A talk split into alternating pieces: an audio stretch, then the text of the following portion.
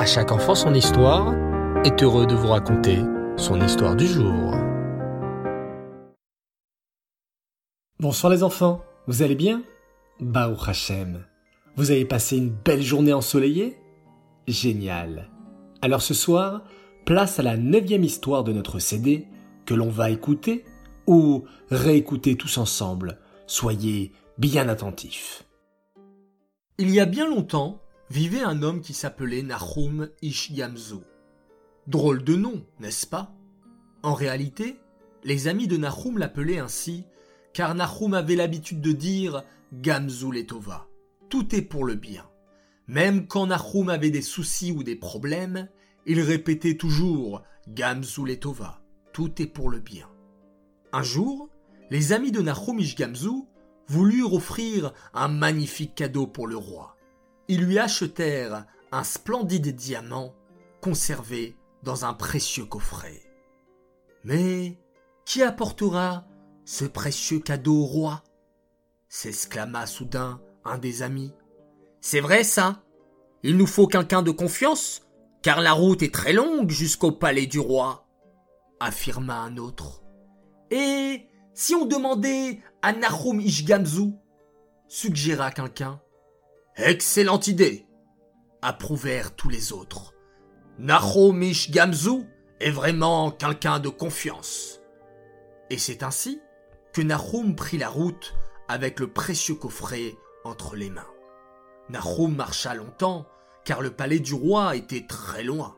Soudain, il s'aperçut que la nuit était en train de tomber.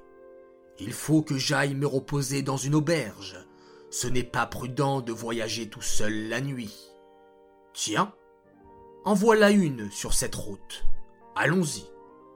Malheureusement, les enfants, Nahum Ishgamzu ne savait pas que l'aubergiste qui tenait cette auberge était un grand voleur.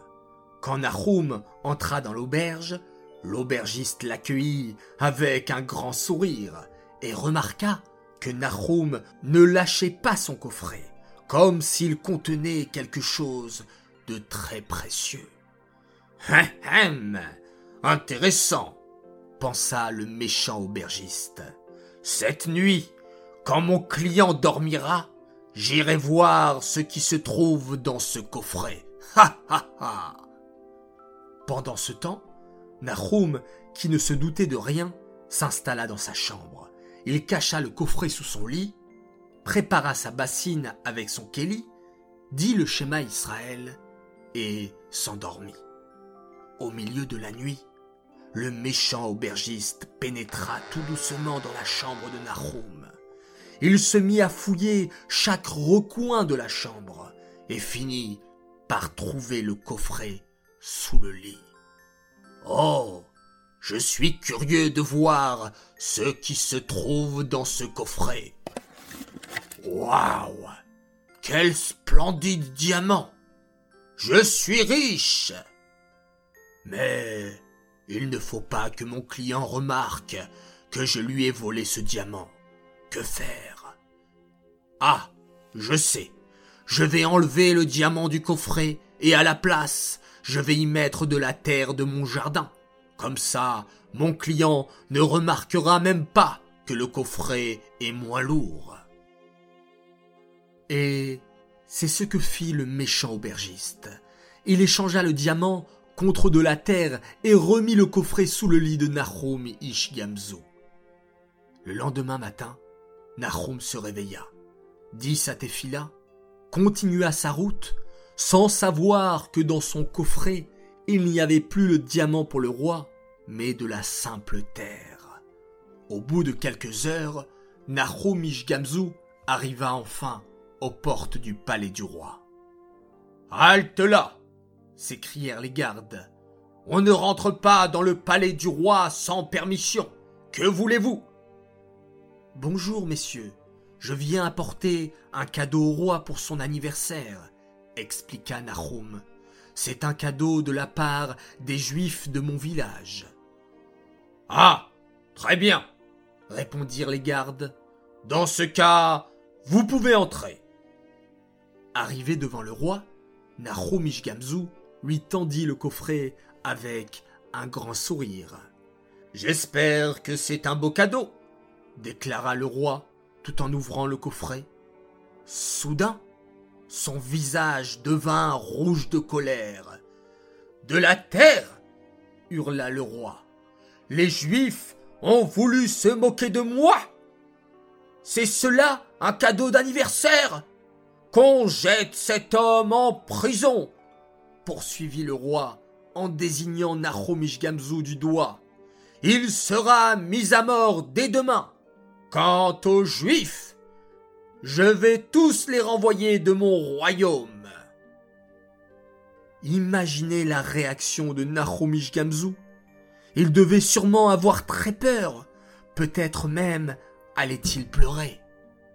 Eh bien non. Nachomish Gamzu, très calme, murmura sa fameuse phrase habituelle. Gamzu Letova, tout ce qu'Hachem fait est pour le bien, tandis que les gardes le traînaient vers sa cellule de prison. Vous savez qu'un roi est toujours entouré de beaucoup de ministres. Eh bien, à ce moment-là, un des ministres du roi, qui était en réalité le prophète Élie déguisé, se tourna vers lui et lui demanda respectueusement Majesté, puis-je vous donner mon avis? Parle donc marmonna le roi, encore sous le coup de la colère. Majesté, cet homme est juif, n'est-ce pas? Et j'ai justement entendu que les juifs avaient pour ancêtre Abraham, un homme très spécial. Oui, et alors Qu'est-ce que cet Abraham vient faire ici?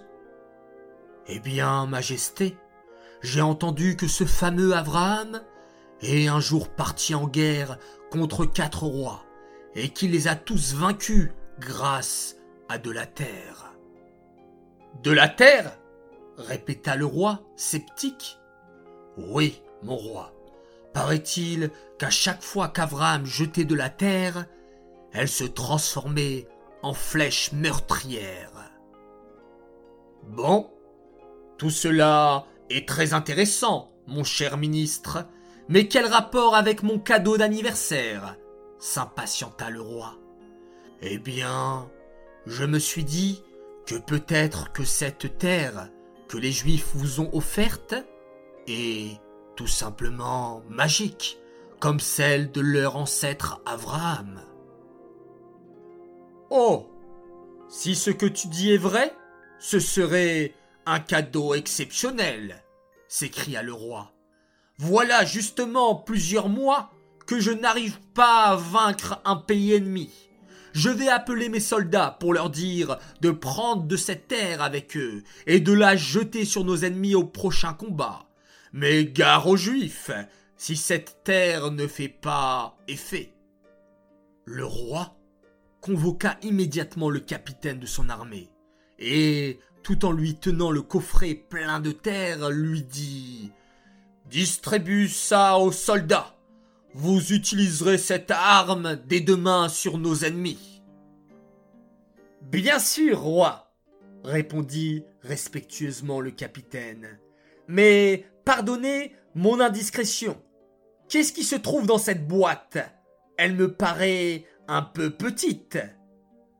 Dans ce coffre se trouve de la terre, répondit le roi agacé.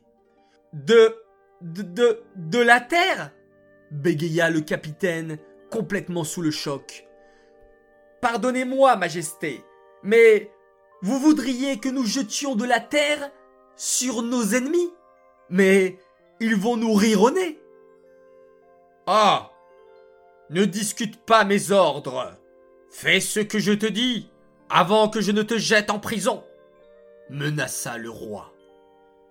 Le roi est devenu complètement fou, pensa le capitaine en quittant le palais. Mais il n'avait d'autre choix que de lui obéir. Et le miracle se produisit. Durant la bataille entre l'armée du roi et les soldats ennemis, la terre se transforma en flèche meurtrière. L'armée ennemie fut vaincue en très peu de temps.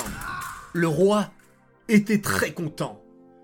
C'est vraiment un très beau cadeau, un cadeau exceptionnel que les Juifs m'ont fait. Faites sortir immédiatement leurs messagers de prison.